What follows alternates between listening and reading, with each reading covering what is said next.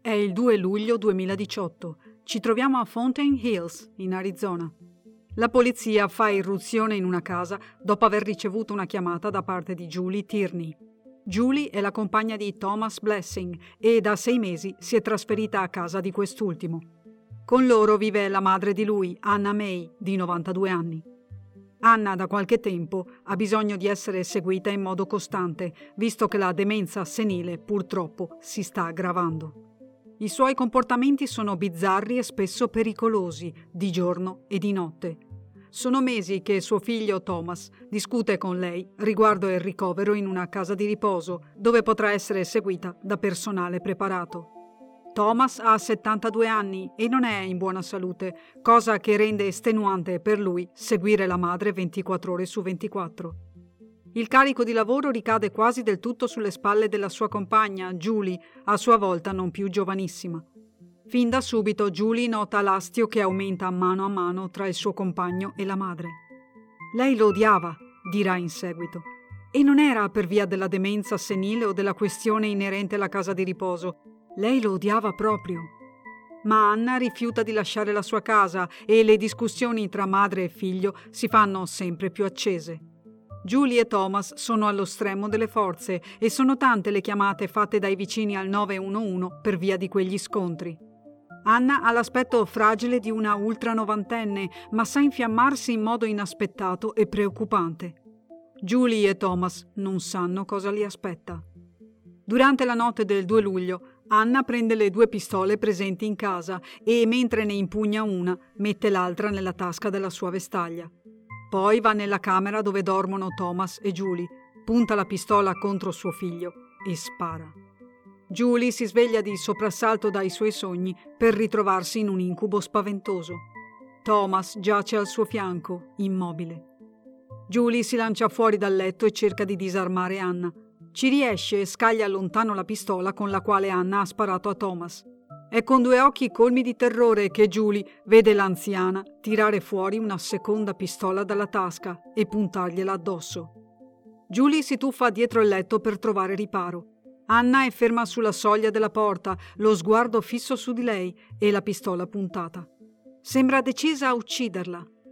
Mentre Julie grida ad Anna di stare lontana e di mettere via l'arma, riesce ad afferrare il cellulare sul comodino e a chiamare il 911. Così ecco la polizia che arriva ed entra ad armi spianate dentro l'abitazione, cercando di convincere Anna ad arrendersi. La squadra di agenti avanza finché non arriva nella stanza di Anna e la trova seduta su una poltrona, in attesa, lo sguardo perso nel vuoto. Alla fine ha deciso di non sparare a Julie, evidentemente ripresasi dall'ennesimo stato confusionale che l'ha portata a uccidere il suo stesso figlio.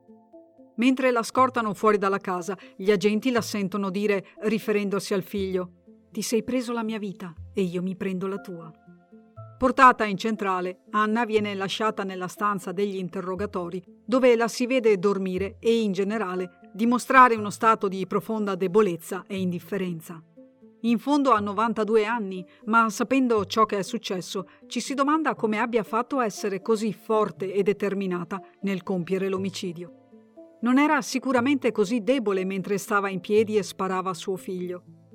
La gente la ascolta mentre confessa di averlo ucciso e spiega le sue motivazioni. Non voleva essere portata in una casa di riposo. Raggelante come descrive il modo in cui ha controllato il polso di Thomas per vedere se era ancora vivo. Ha appurato che non c'era polso e ha capito che era morto. Quando la gente le chiede cosa ha provato in quel momento, lei risponde Non ho provato niente di che. E infine dice Cosa posso fare per la società? Ho ucciso mio figlio. Per Anna viene stabilita la data del processo tramite udienza preliminare a distanza. Arriva a questa udienza dopo tante date fissate e poi rimandate, per via della sua pessima salute che non le consente nemmeno di alzarsi dal letto. Ma Anna non metterà mai piede in un'aula di tribunale. Il 9 novembre ha un ictus mentre si trova nella prigione della contea di Maricopa e viene trasferita in una casa di riposo.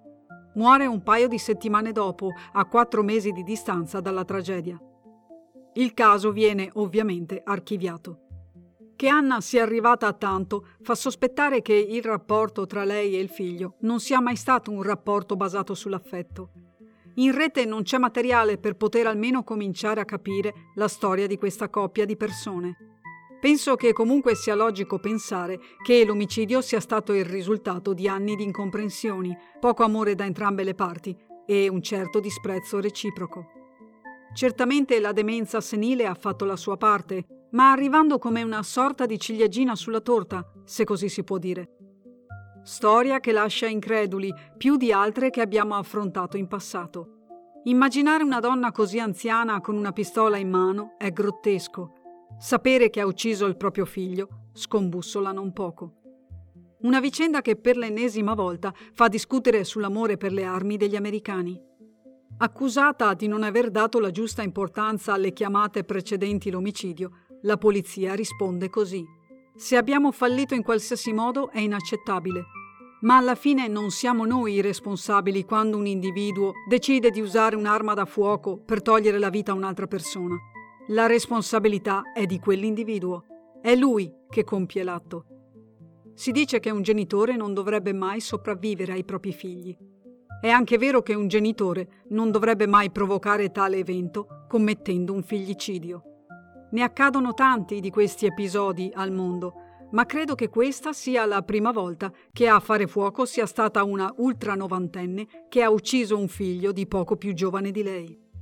Thomas è morto nel sonno, la vita strappata via da colei che gliel'aveva donata. Lascia in lacrime la sua compagna, Julie, che ha vissuto un'esperienza impossibile da dimenticare. Una strage di anime tra chi è morto e chi è rimasto in vita.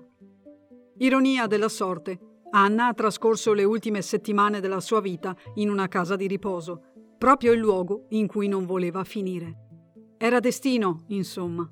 E come disse lo scrittore e poeta francese Jean de La Fontaine, una persona spesso incontra il suo destino sulla strada che aveva preso per evitarlo.